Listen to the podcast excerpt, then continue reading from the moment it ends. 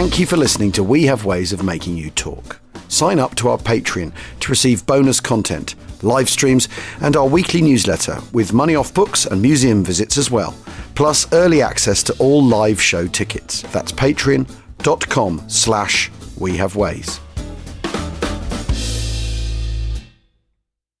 A lot can happen in three years, like a chatbot may be your new best friend. But what won't change? Needing health insurance. United Healthcare Tri-Term Medical Plans, underwritten by Golden Rule Insurance Company, offer flexible, budget-friendly coverage that lasts nearly three years in some states. Learn more at U H one dot com. Ryan Reynolds here from Mint Mobile. With the price of just about everything going up during inflation, we thought we'd bring our prices down. So to help us, we brought in a reverse auctioneer, which is apparently a thing. Mint Mobile Unlimited Premium Wireless. How to get thirty, thirty, how to get thirty, how to get twenty, twenty, twenty, how to get twenty, twenty, how to get fifteen, fifteen, fifteen, fifteen, just fifteen bucks a month? Sold! Give it a try at mintmobile.com slash switch.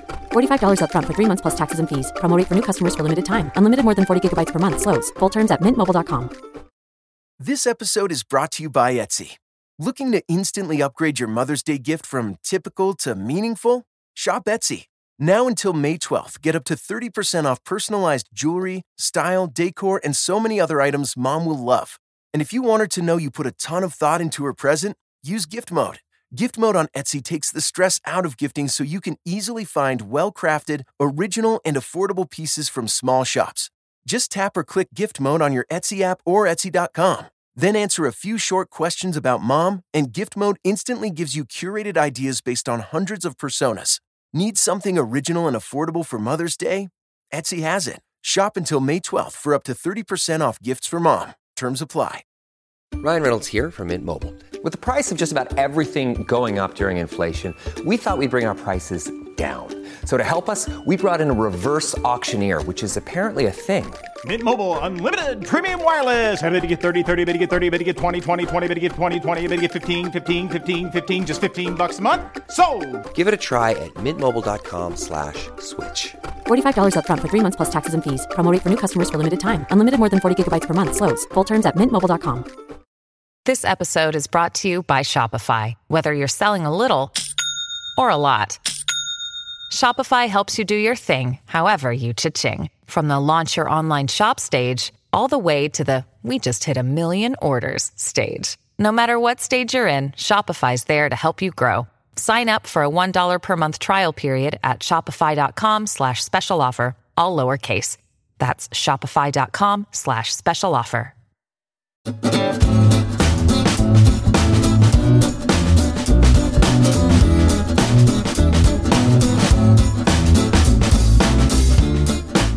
Perhatian, Perhatian, which is, of course, as we all know, Malay for Achtung, Achtung. Uh, welcome to We Have Ways of Making You Talk, the Second World War podcast uh, with myself, Al Murray, and historian James Holland, which, according to regular listener Ernest Malley, is, and I quote, becoming insane. Ernest continued on Twitter. It started out eighteen months ago with a discreet boutique topic selection. Now it's like plugging into the Second World War matrix.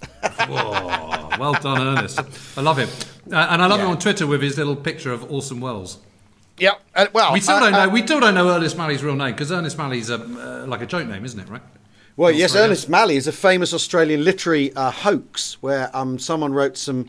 some uh, what they thought was terrible poetry, but passed it off as modern modernist poetry, and Ernest Malley, uh, the literary establishment, fell for it completely. And he was, oh, I brilliant. think it was, I think it was an ex-soldier. I think it was some guys who'd fought in, in uh, in the in the Australian local, you know, the Australian backyard, Papua New Guinea or something like that, yeah, and yeah. Um, uh, who who ended up doing this literary hoax because because they thought the post-war poetry scene was ridiculous. So there you go. Well, there um, but, you go. But who is the Ernest, real Ernest Malley? Our real Ernest Malley.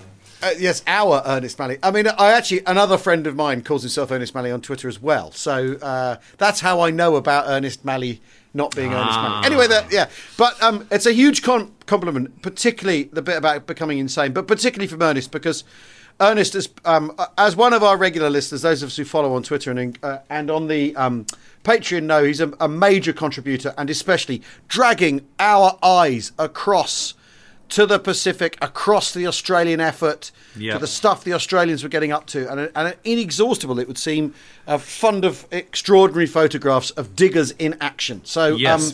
um, And he puts and us right about Australian versions of, of Sten Guns uh, and the right. Kokoda Trail and Papua New that's Guinea. Right. Um, and he actually he yeah. recommended a novel to me that was written by a, um, a veteran of the, uh, yeah. I think it was Papua New Guinea. And it's just brilliant. It's really, really yeah. good. It was a yeah. top recommendation. I got a lovely first well, and, edition of it. And, and, um, and so thank you hell, for that. Hell to Pay was his tip too, which is a book that a book that um, I found in, uh, incredibly eye-opening. So thank yes. you. And you see, because we're only as good as our listeners. Uh, and he's a top draw listener. So we chose Malay to get started today because the pod has only just metaphorically returned from the jungles of the Pacific. Indeed, its very soul lies before me, mosquito ravished, and in need of a barrel of ale, a cold bath, a good meal, and its quinine. So what a week. What a week we had. I hope you enjoyed the new battlefields we roamed with the terrific guests who uh, kindly joined us. I mean, Robin Rowland, James, who you interviewed a while ago. I thought he was he was amazing. Yeah, no, uh, he, was, he, was, and, he was properly good, wasn't he? Yeah, class, and you really, yep. you really felt you were inside his thinking and his and his experience and all that sort of thing, and also that he came away from it feeling, uh, you know, that he was philosophic about it, but also that he felt that it had made him who he was and all that sort of thing. It was really, really interesting. He really, is really the cool. most lovely, lovely guy, and apparently he was involved in the commemorations on Saturday, last Saturday on, on oh, right. fifteenth of August. Someone oh, spotted him or heard him or something, so that that's yeah. all good. I, I'm really pleased. Wonderful. He's he's, a, he's an absolute gent. He did come down to the Chalk Valley History Festival as well once, and, and you know, got the standing ovation and everything. It was just he is honestly he's just one of the world's really good guys, really Excellent. really amazing fellow. Excellent. Now, James, um, where are you? Which theatre of operations are you? Yeah, no, I'm in, I'm on um, the Italian front, and also in need of quinine and um, some methoquinone as well. As to, as to be said, it's absolutely bastard hot out here, and um, and there are a fair number of mozzies as well. And uh, Missus H managed to uh, remove the mosquito net in the middle of the night somehow last night, so I woke oh. up a little bit covered and afflicted as oh. I was ploughing, so and, and woke up early as a result and. Simply just had to get on with reading V two by Robert Harris. So um, what could uh, you do? Oh, excellent, excellent. But, but yeah, no, it's been great. And actually, but but the beginning last last week, I was up in the up in the South Tyrol, which is an amazing place because it's you know at the end of the war, that was that was effectively the last redoubt. It wasn't right. Bavaria. That's where they were. You had two hundred fifty thousand Germans still armed, well after the.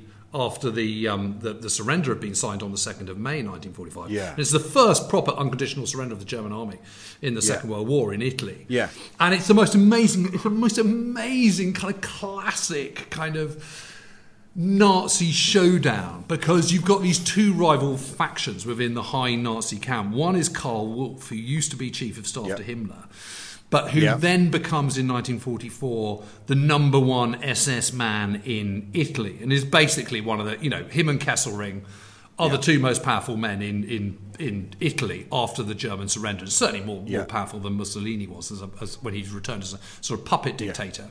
Yeah. Yeah. Then you've got Kaltenbrunner, who is the head of the Reich Security Office, you know, the Gestapo, the the, the, the Kripo, the S D and all that yeah. kind of stuff, takes over from Heydrich back in nineteen forty-two when Heydrich gets assassinated in Prague.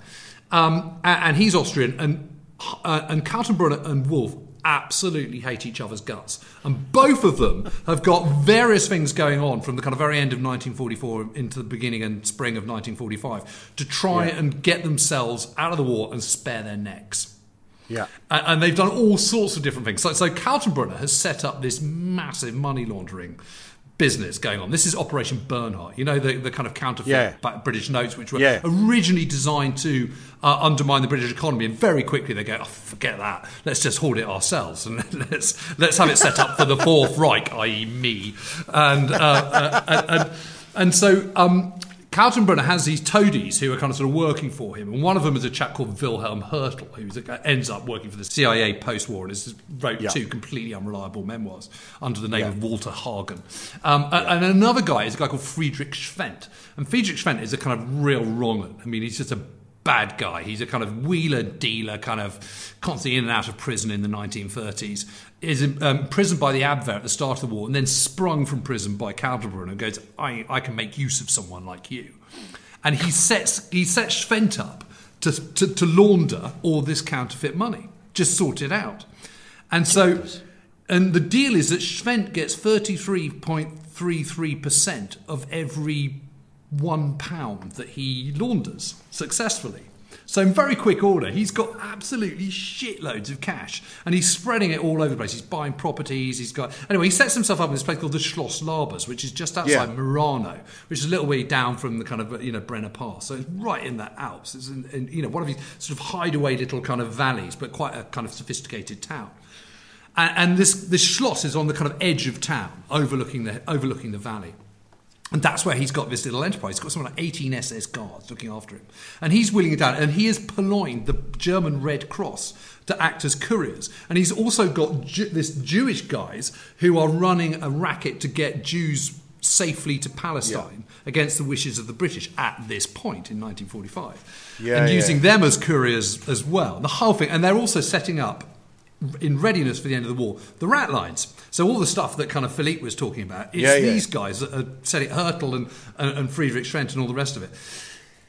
Anyway, the whole point about it is that the second kind of insurance policy that Kaltenbrunner does is in the spring of nineteen forty-five. He gets together one hundred forty, uh, I think it's one hundred forty-nine or one hundred thirty, one hundred thirty-nine political prisoners. So, right. so, so these are the kind of, the, what's it called, the Stiffenhaft, which is the, the, the families of people who've been implicated in the in the yeah. July plot. Um, it's also people who've fallen from favour. So it's people like George Thomas, who was the head of the economic yeah. department of the O K W, yeah. and who yeah, was yeah. the, the designer of the hunger plan, which was never enacted yeah. in Russia. It was yeah, going to yeah. starve twenty to thirty million people. It's Franz Halder, he of he, he who kind of tries to rescind the Halt Order. You know, the chief of staff of the army for the Blitzkrieg years. Finally, wow. kind of, yeah, it's, it's it's most amazing people. There are something like seven Irishmen. There's also an N K V D secret agent amongst them. Anyway, what Kaltenbrunner does is he gets them all together from these different camps. There's also Mad Jack Churchill, you know, um, right. the kind of distant cousin of yeah, Churchill yeah. and the, the commando yeah. guy. He used to go, in, go into war with a with a bow and arrow. With a longbow. Uh, yeah. yeah, yeah, yeah. And there's people from from. Um, Stalag Luft, um, you know, Stalag Luft, the the the, um, uh, uh, uh, the Great Escape one. Right. Um, so so people who were sort of rounded up after that. There's people God. from. There's just this complete mixture. There's something like six Greeks, seventeen Croatians. I don't know. There's a whole load of different people. It's absolutely yeah. amazing. Anyway, he gets them all together and corrals them and takes them down to the South Tyrol, and, and he wants to use them as a bargaining chip. But basically, at the end of the war, his bargaining chips haven't really worked. And Wolff's yeah. have. Wolff's basically um, won this little spat between between God. he and, and Kaltenbrunner. And so Wolff learns that um, Kaltenbrunner's got these one hundred thirty-nine and there's this S S detachment who have been ordered to execute them, who've come down through Germany and Austria, specially to do this job. And they're down at this place yeah. called the Pragser Wildsee, which is this very famous luxury hotel on this lake in the Tyrol. Yeah. Yeah. And nearby in Niederhof is the S S detachment, which are supposed to be looking after them and who are going to execute these people the following yeah. day. Yeah. And Wolff sends up the Wehrmacht to sort it out and defuse the situation. There is this standoff in the village square between the drunken S S guys who've been getting lagered in the in the local in the in, yeah. the, in, the, in the Hotel Adler. I kid you not. Uh, and, and, and and anyway, they defuse the situation and do manage to overwhelm the uh, the S S guys, save them all, uh, and they're all saved. And, and among the other people on this list of one hundred thirty-nine are von Stauffenberg's family, his wife and kids. Jeepers. Yeah, it's, it's the most amazing story. I mean, literally, you couldn't make it up. You, I, you I, really I, couldn't. And you just wonder what on earth their end game could possibly be. Because, I mean, it's this, again, it's this thing where these these Nazis haven't really figured out what the Allies are no. like at all. They they just have not worked it out that that that that, that there is there is going to there is nothing to bargain with. There is no there is no Fourth Reich possibility and all this sort of thing. No, but uh, Wolff is the is the canny one. So Wolff is the one who has made it absolutely clear to all the all the Wehrmacht commanders in Italy that the time is up in the middle of March and it's time to kind of throw in the towel. And right. no one's playing ball. And he knows perfectly well that by by making these desperate efforts very visibly to Alan Dulles, who he keeps meeting in Zurich. Yeah. Who yeah. later becomes head of the C I A. Yeah, head of the C I A. That, yeah, that, yeah. That, that he's winning himself brownie points. And what he's also got is absolutely tons of stolen art from Florence. Yeah. So he's got Harold Acton's collection the great right. British collector. He's got loads of stuff from the Uffizi. He's got Caravaggio's. He's got Cranach's. He's got the Cranach Adam and Eve. You know, those two boards, that very yeah. famous picture of yeah. Adam and Eve, two paintings. He's got Raphael's, Donatello's. He's got the whole sh- absolute shooting match. He's got, you know, priceless numbers of... And he's hoarded them in this prison cell in a place called San Leonardo, which is a picturesque little um, village right yeah. at the end of one of the Tyrolean valleys. And also pretty close to... Um, Um, at a place called Campo Torres, which is not a million miles away from the from yeah. the um, Pragser Wildsee, and uh, where the shootout's going on. And he says, "Oh no, no, it's fine. You know, we were just looking after them. Of course, you can you can have your art back." so, so at the end of the war, which happens on the second, he is still in Bolzano in his fascist era palazzo. Yeah, uh, and and the monuments men are going up from Florence. There's a guy called I think he's called Fred Hart. Uh, or Frank Hart, Frank Hart maybe. And he goes up in his lone Jeep called Lucky thirteen yeah. to go and get these, find these these these, these works of art.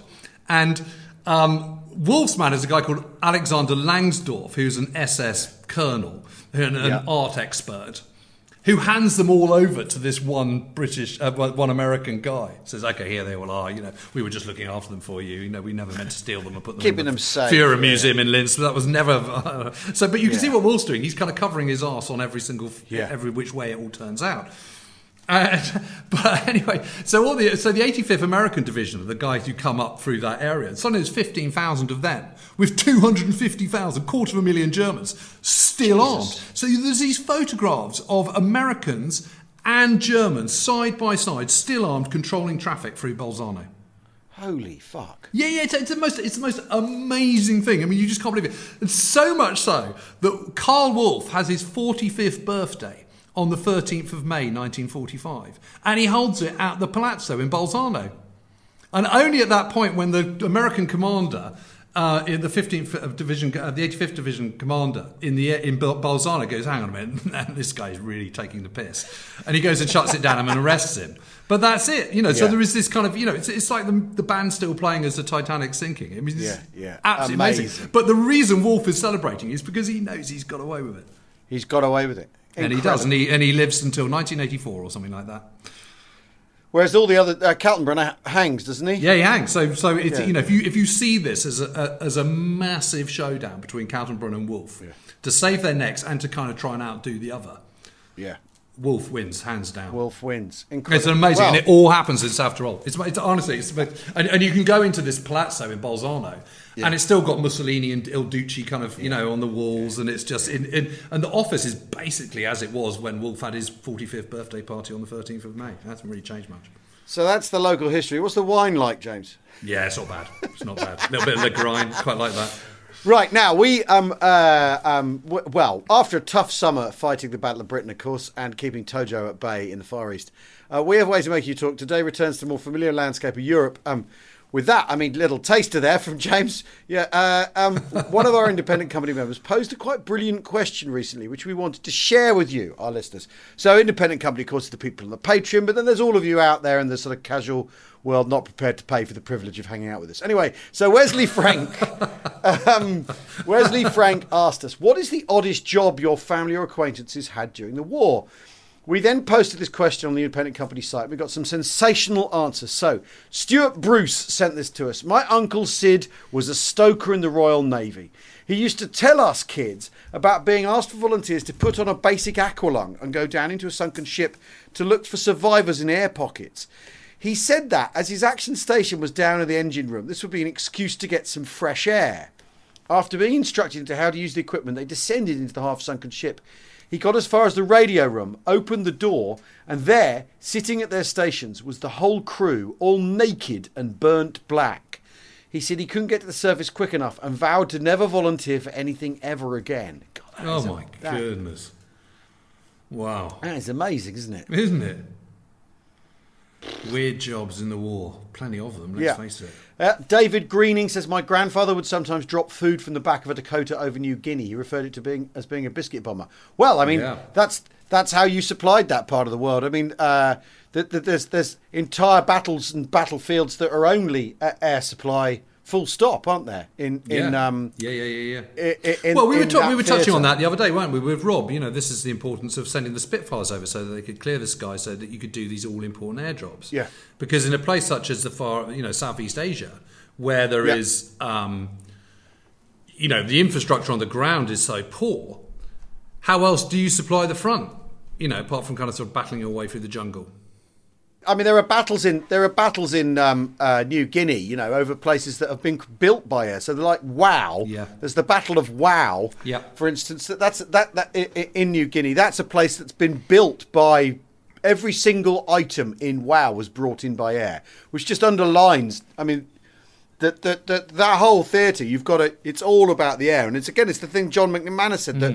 Everything's to get an airfield in so that you can then dominate yeah, yeah, the yeah. next place, yeah. to get an airfield in so that you can then dominate the next place, so you can drop the atom bomb on on, right. on, yeah. on, yeah, on yeah, Japan. Yeah. Uh, but also the, you can... Re- in the end. Also so that you can resupply the Chinese as well. I'm, I'm, I remember yeah, yeah, once yeah, yeah. interviewing yeah. Reg Simpson, who scored one hundred fifty-five for England against Australia on his thirtieth birthday, I think in Melbourne or Sydney or something like that.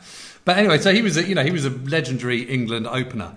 Um, but he'd flown yeah. for the R A F, and he was flying exactly that. He was flying Takotas right. in, in the Far East and yeah. Southeast Asian Command, doing exactly that stuff. Got a D F C for it. Yeah. yeah. Matt Burton says, my grandfather was in the intelligence corps, spending most of the war in Madagascar, East Africa, and at one point was responsible for, for port security at Dar es Salaam. He used to say all the manpower needed to run the port was himself, a motorbike, and a dog. Fantastic. How amazing. Uh, Paul, Paul Hicks. This is really good. My granddad was given the job of confiscating cameras at Mussolini's hanging. Him and his mates allegedly sold said cameras out of the back of the lorry. We have some pictures of the event that my mum carried around in her bag for ages for some reason. Amazing. That is brilliant. Uh, Lee, that is I really that. good. I mean, that is... That is so the army, there was no. Well, we're going to have to confiscate the cameras of that, you know. and and then what, we'll what on earth? Are, yeah, what on earth are your soldiers going to do with those cameras? Come on! Oh, we didn't find any cameras, sir. Yeah, no, no, no, we no had a really good look. Hanging. Really good look. Couldn't yeah, proper find good any. look. Proper good look, sir. There were no cameras at all, sir. or, or it's the most um, photographed episode of the entire Second World War, I think, isn't it? Yeah, yeah basically. Yeah. Mike Liam says my granddad was a major, leading Basuto soldiers in the Pioneer Corps. Wow. One of his jobs was to deal with pilfering in the Holy Land. God. I mean, again, what we're getting here is is this imperial picture. Yeah. Um, there are people, people who'd family members all over the world, yep. interacting with people all over the world. You know, we, we, we've, I mean, we have gone, I mean, here we go. Uncle Sid somewhere out in the ocean, New Guinea, Madagascar, East Africa, Italy, Um, uh, uh, Palestine. I mean, it's incredible. Well, here, here like, you go. Here's, right. here's my uncle, my my mum's brother, Uncle David. He joined up in yep. nineteen. He was born in nineteen twenty-five, so he joined up in, in yep. whenever it was nineteen forty-four. He was posted to the Northwest Frontier. He was he was he was fighting the Wazis. Really? Yeah, he was fighting the Wazis in a mountain a mountain artillery unit. Then Incredible. in nineteen forty, the Incredible. second half of nineteen forty-five was then posted to Burma, but before the war was over, he was on the Northwest Frontier. You know, the problems on the Northwest Frontier didn't go away during the war. No, they just carried on, didn't they? Carried on. Uh, yeah, yeah, yeah. There's that story about the Northwest Frontier that I absolutely love about um, uh, uh, oh, it's these British soldiers. These British soldiers um, are there in the nineteen thirties, right? Doing doing reconnaissance or whatever, and they run into some um, Afghan tribesmen who uh, who say, "Oh, you lot again, right?"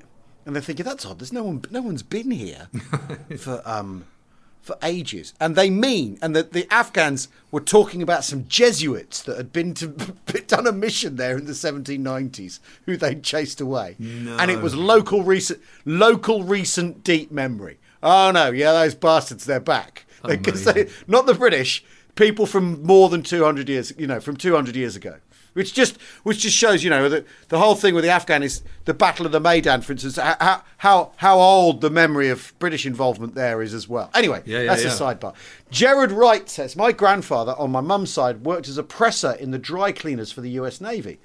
He had a, a new second lieutenant take over and cancelled all the liberty passes, so my grandfather had his underwear heavy starched.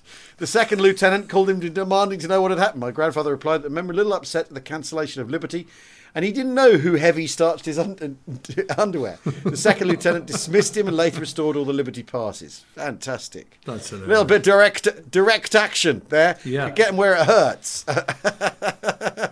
Yeah, fantastic. Right, we're going to take a short break, just long enough to starch your underwear back in a tick.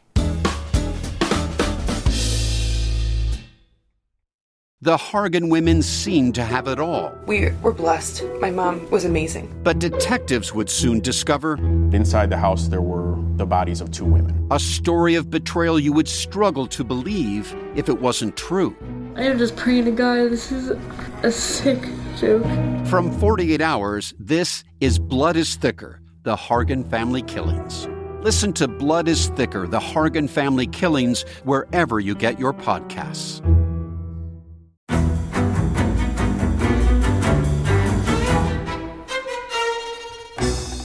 I'm Anthony Scaramucci, former White House Director of Communications and Wall Street financier. And I'm Katty Kay, U S Special Correspondent for B B C Studios. I've been covering American politics for almost three decades. Welcome to The Rest is Politics U S, brought to you by Goalhanger.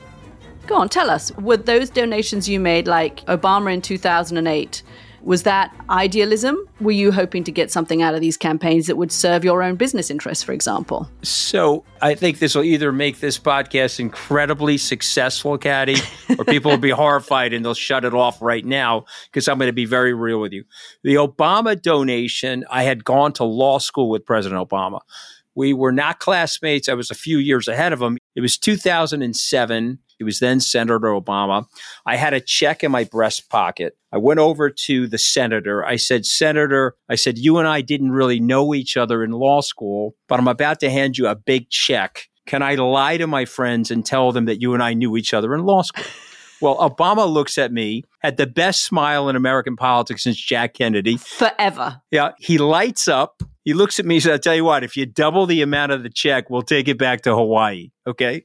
And I looked at him. I said, you're done. I had another check in my pocket. I ripped it up. I doubled the amount of the check. And I'm going to tell you right now, I've been to more White House Christmas parties during the Obama administration than the Trump administration. In this pivotal year for the United States, democracy, and world affairs, Britain's biggest podcast, The Rest is Politics, is launching stateside. Uncovering secrets from inside the Biden and Trump inner circles and how they shape the world's most important economy, but also the global economy, too. New episodes are released every Friday morning. Just search The Rest is Politics U S wherever you get your podcasts.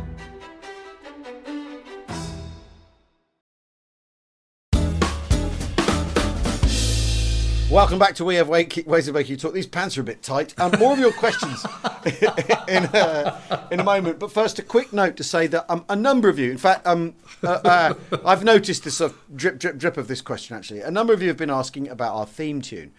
Podcasts don't allow the use of commercial music, but we wanted something in the style of Django Reinhardt, the Romani French jazz guitarist.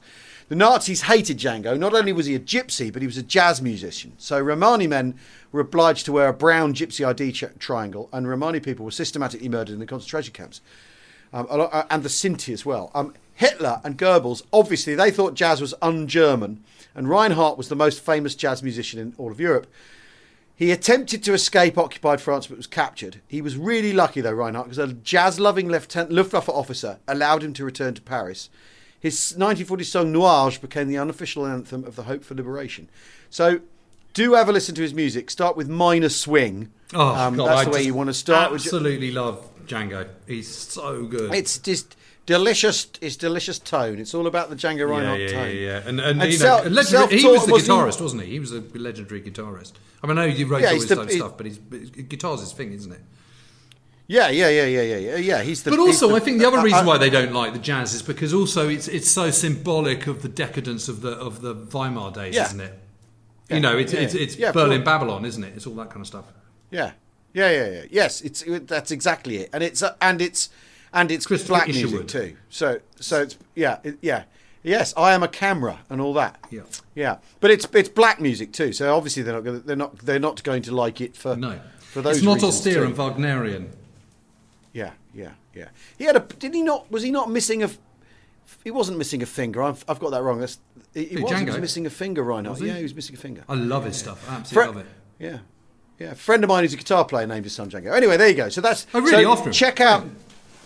Yeah, yeah, yeah, yeah. yeah. Check out some Django Reinhardt because um, uh, uh, uh, that's the, the you know the music's in that style. But yeah. um, go go and go and listen to the real thing. Um, right, Nicholas Porritt says. My great uncle was supposedly part of the crew that dropped Douglas Bader's replacement leg to him after he'd been shot down and captured.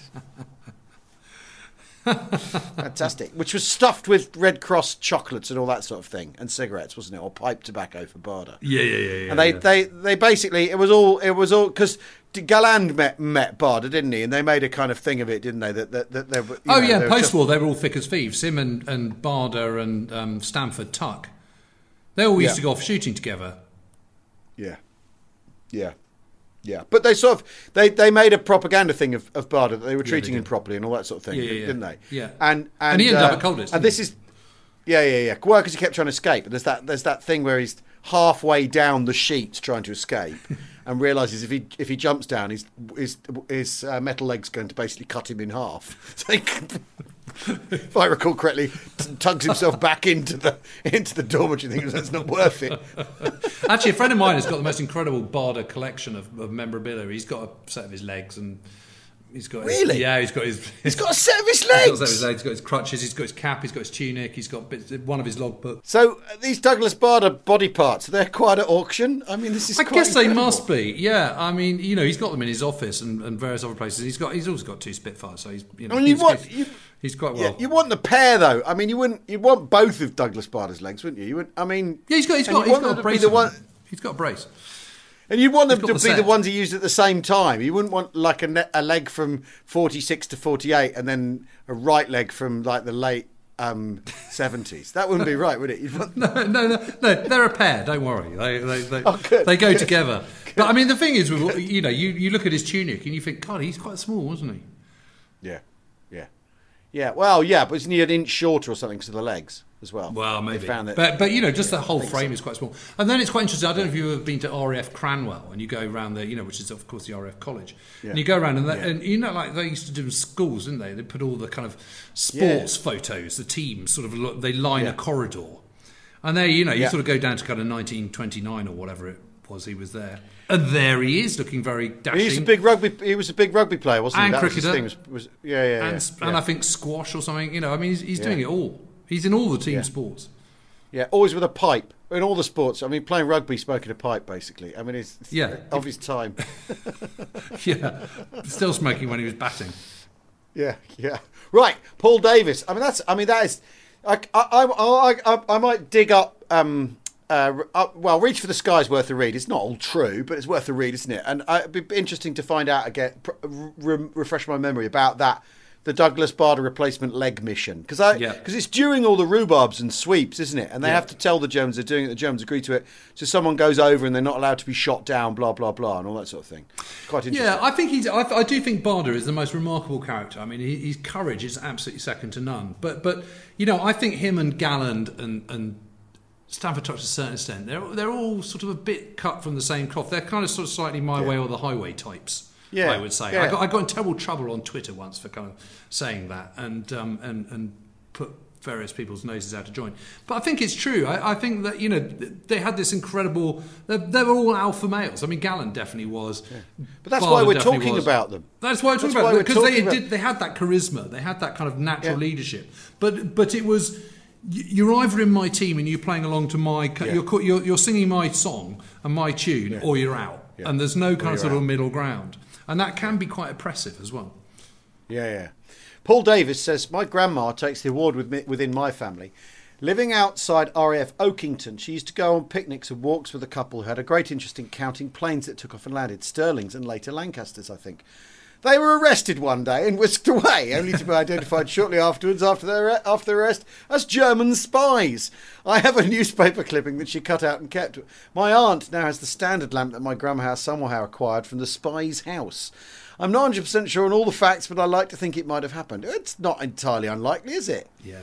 I mean, plane spot plane spotting is a, would have been a high risk activity uh, uh, in terms of your liberty at the time, wouldn't it? Yeah. You're counting lanks in and out or whatever. Yeah, yeah, yeah, yeah, yeah. I guess so.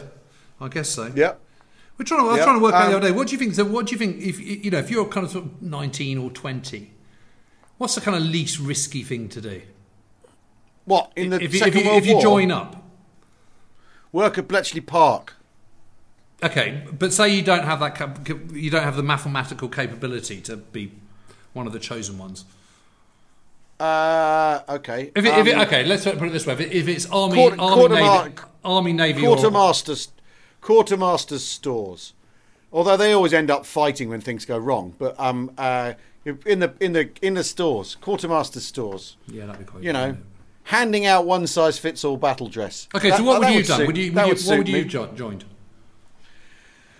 Well, I don't know. You see, I do. Oh, this is obviously a question that you sort of that you sort of chew over, and um, or I have chewed over. I think, I think, probably the army. I mean, my family's a sort of army. If it's anything, it's an army family. Really? So probably a county regiment.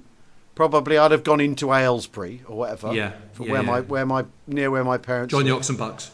And join the Ox and Bucks, I expect. I'd have done what my grandfather probably, did. Probably ma- I, I, drifted I in on D-Day.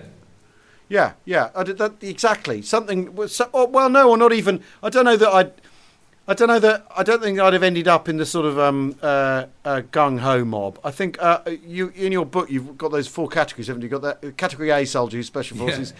Category B is the basically the bloke who ends up sergeant who makes everyone get up out of the trench and attack. Doesn't want to be there, but goes yeah, the extra yeah, yard. G- Category C is the blokes who'd like, you know, if we could not shoot at anyone today, that would be fine. That's by Spike me. Milligan. And then, it's everyone else, yeah, basically. Exactly, it's everyone else. And I think I'm probably in category C. If I think about, if I think about my the, what I know about my own physical courage, I think I'm category category C.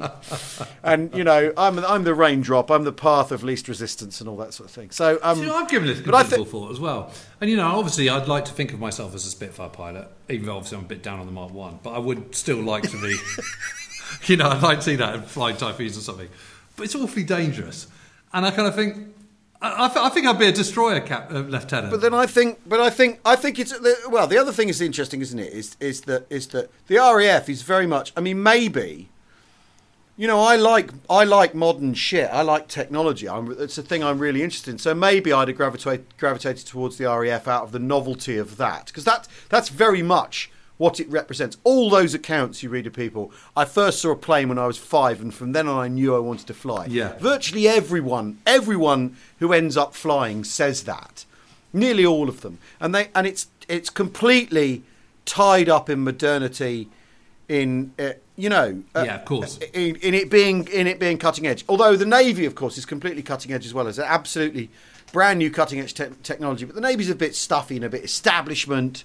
And also, you may have to go away for five years on a ship and never be seen again, and all that sort of thing. Whereas, you know, the R A F, you're home for tea, aren't you? Down the down the. Well, yeah, as long as you're not sent to the kind of Middle East, but. Well, uh, yeah, but but you know what I mean. I mean, the, the Navy increases the chances of that happening.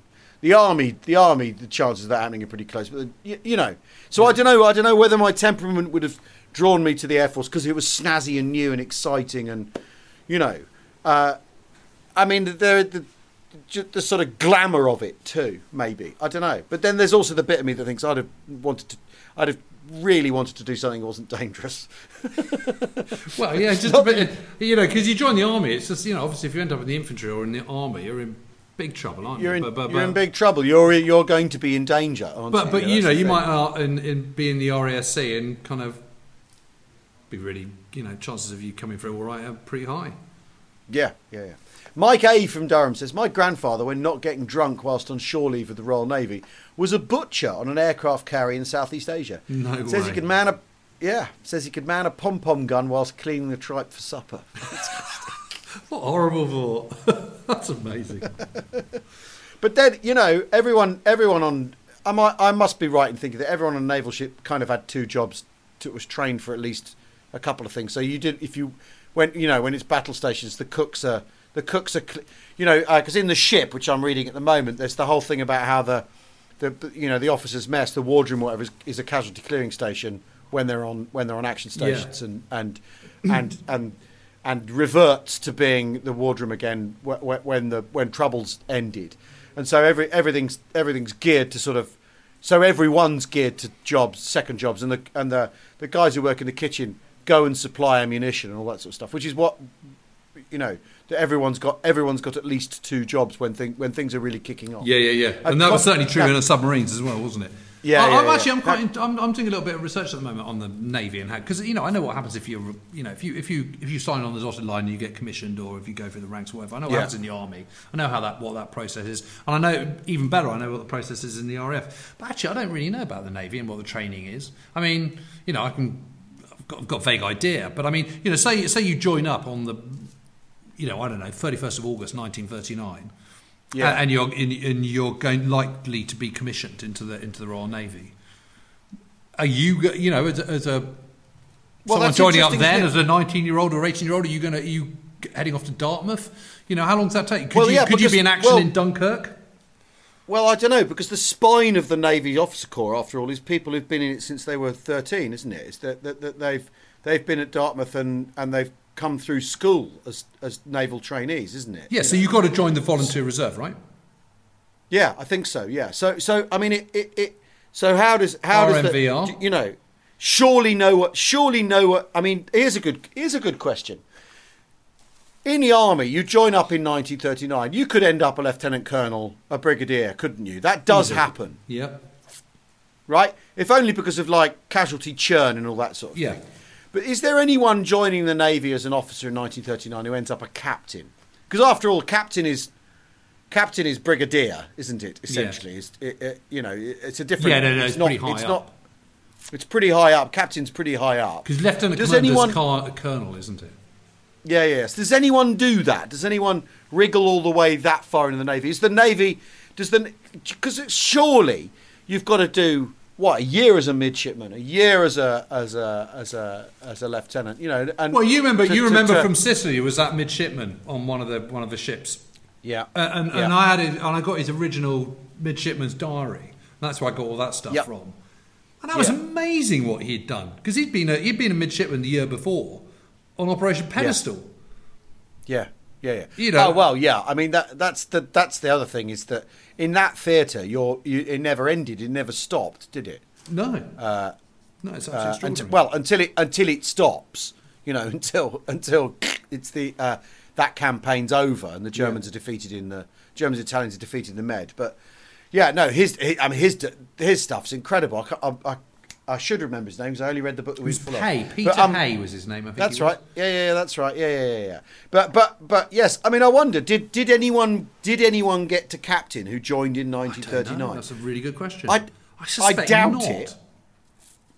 I doubt it, because after all that, and it's the thing we talked about um, around Dunkirk, wasn't it? It's the Navy has this old experience built into its command. Into its command. Yes.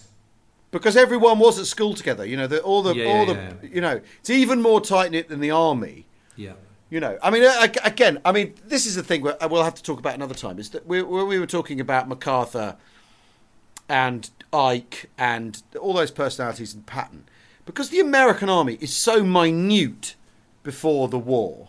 Yeah, everyone knows everyone. Yeah, all the officers all know each other. There's no way that they. That they can't. It's not even like the British Army, where yes, the you know there's the staff college that you might go through and you might teach or teach there, you might train there, you might study there, whatever. But you've still got the Indian Army, so people can have been in the army for twenty years, uh, working their way up through the ranks as an officer, and you never ever run into them. They're never someone whose orbit you uh, come across. Whereas the American Army is so minute and is doing so little that everyone knows everyone. And also, when people go, "Oh, I could never commanded anyone in battle," well, no one had. The, the, the, the American Officer Corps, the American Officer Corps, that, is miniature, and that it's is even tiny. More the case for the Army Air Corps, as it was, but when it becomes yeah. the Army Air Force. But yeah, yeah. you know, Hap Arnold, uh, um, Ira Aker, uh, um, Tui Spots, yeah. all yeah. those guys, Doolittle, yeah. uh, um, Brereton. They all, all they all know all each other theory. From the thirties. They've all worked together before. They've done they've done yeah. air flying records across America together before. You know, they're, yeah. they're super tight. Yeah, yeah, yeah. Amazing. Yeah. And I, I and I think that's that's a thing that sort of um, that they oh, he just got to bear that stuff in mind, so that when they're choosing one general over the other, they know exactly who these people are. Yeah, yeah, it's yeah, not, yeah, yeah, yeah. it's not, and it's and also because it's so it, you know inadvertently, you know, or accidentally centralised in that way. Yeah. Um, in a way that the British Army kind of isn't, and and any, and the British Army has always worked on a decentralised model yeah, yeah. because you you'll get sent where you go, and then you have to figure out how to operate there. Sure. But but the interesting thing is both the U S Navy is big. In nineteen thirty-nine, yep. and of course the Royal yep. Navy is big in nineteen thirty-nine, and yep. boy does that show when it comes to the yep. Pacific War and all the operations yep. in the Mediterranean and the yep. cross-Channel invasion and the Battle of the Atlantic, yep. because you yep. have got this pool of really experienced people who know what they're doing. Yeah. And so when you then suddenly expand and you get all those volunteer reserve guys come in, and, and you're suddenly increasing the size of the Navy, whether it be the U S Navy or whether it be the Royal Navy, yeah. you've got that. You've got that. foundation block of really good people who know what they're yeah. doing that you can then spread yeah. out and, and the new guys yeah. can all feed off that, which is why of yeah. course you know the Navy is just the, the the Allied navies are just so exceptionally good in the Second World War. But that's what but that's the difference, say, between the, R, the Royal Navy Volunteer Reserve and the R A F Volunteer Reserve, where you know, they're not all on a ship together, so they're like a cogged machine, like a ship where, the, you know, so you've got a captain who's captain who's a regular, you've got, you know, his second in command might be volunteer reserve or whatever, you know, they're, they're, there's a sort of even spread or whatever, or whatever the mixture is. In a fighter plane on your own, whether you're a regular or a volunteer reserve makes a massive difference in terms yes, of how many yes, hours you yes, might yes, have yes. and all that sort of thing. Well, so I the, do remember, so the, we were talking about it the other day, weren't we? Pete Brothers in thirty-two yeah. Squadron. I remember him saying, yeah. you know, which was a pre-war regular squadron, him saying yeah. not one pre-war pilot lost their life in the Battle of Britain. Yeah. Oh, God. God. Anyway, one more, Amazing. one more one more family story. This is from Conrad Radazh, who is a regular... Um, in very in all the guises of this podcast, right from the beginning. When in the Soviet labor camp prior to serving in Polish two Corps, my grandfather fell ill, and during his recovery, the Soviet authorities learnt that he had a talent for art. This talent saved him from further hard labor in the brutal outdoor conditions of Kazakhstan. He was ordered to work in a Soviet art studio which created propaganda posters. Bizarrely, he recalled having to paint portraits of white swans and was bemused as to how this was of any political value. Fortunately for him, Germany invaded the U S S R and the Poles got their chance to leave the labour camps and join the British in the Middle East. So he made that circuitous route. How amazing. Absolutely incredible. That's fantastic. Thank you. Well, thanks for all those bits and pieces. And of course, uh, you could rely on us to digress the way we did just then. Um, we need to. We, yeah, well, that was I'd good. Love I enjoyed that. That was a really interesting. I'd chat. love to find. I'd love to find out if is there anyone because in the army this yeah. happens. You have you know young. There is a whole clutch of guys who are brigadiers in their thirties. You know, it's entirely possible. Yeah. And who are colonels, colonels, lieutenant colonels in their late twenties. It's in, it, it, it happens. That they get to that level of command quickly enough. Yep. But whether it happens in the Navy or not, I'd be intrigued to find out whether there's anyone from nineteen thirty-nine yeah, yeah, that ends yeah. up... I don't know, I just charge. feel I need to up my game with with, with World War Two Navy a bit, with the, if I'm yeah, honest. Yeah, we all do. Yeah. And so, That's dear listener... That is the truth of it. And so, dear listener, there ends one of the stranger episodes we've had of We Have Ways of Making You Talk. Don't forget, um, uh, Django Reinhardt, yeah, um, check him out. Um, uh, because you know he's the he's the he's the basically he's the er father of jazz guitar, um, uh, minor swing. That's where you want to get cracking. Um, we're back on Thursday, um, uh, and of course we're live streaming on Thursday night, eight thirty p m. U K time, British summertime, Zulu plus one. There'll be a quiz this week, so make sure you got a pen and paper. See you all soon. Cheerio. Cheerio.